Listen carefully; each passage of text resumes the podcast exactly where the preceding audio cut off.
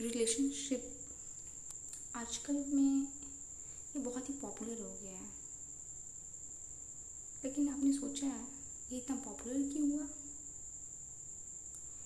क्योंकि इस पीरियड में ना, इस पीरियड नहीं, इस टाइम में जो अभी है रिलेशनशिप बहुत ही ख़राब हो चुके हैं। बहुत ही। फ्रस्ट्रेट है इन सब चीज़ों से। इसलिए सब सर्च करना चाहते हैं, देखना चाहते हैं, सुनना चाहते हैं, अपनी लाइफ के सॉल्यूशन ढूंढना चाहते हैं कि कौन कहाँ पे गलत हो रहा है और कैसे उस सब चीज़ को ठीक करें। सब अपने चाहते हैं, सब रिलेशनशिप को ठीक करें। लेकिन उन लोगों में से कितने होते हैं जो कोशिश करते हैं और कोशिश से भी ज़्यादा है अंडरस्टैंडिंग समझ। एक रिलेशंस में दो ही पर्सन मिनिमम इन्वॉल्व हो सकते हैं। मिनिमम मैक्सिमम जितने हो सकते हैं, लेकिन मिनिमम दो ही होते हैं। तभी तो वो रिलेशन है। सिंगल रहो तो क्या रिलेशन रिलेशन किसी के साथ भी हो सकता है।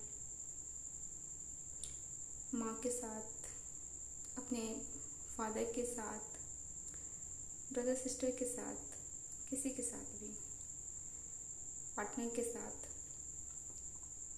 लेकिन चाहे किसी के साथ भी रिलेशन हो, किसी के साथ भी आइधर वो बॉन्ड रिलेशन हो, या फिर हम हमारे द्वारा चूज़ की गई हो इसे कोई फ़र्क नहीं पड़ता।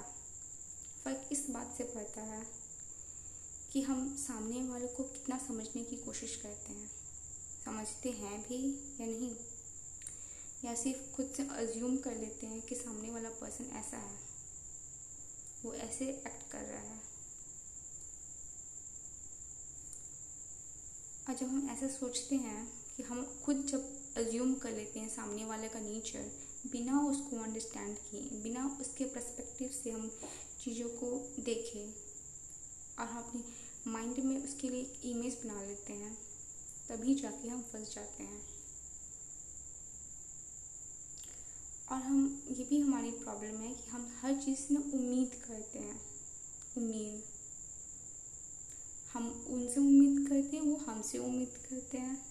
और ये उम्मीद के चक्कर में सब गुड़ गोबर होता है।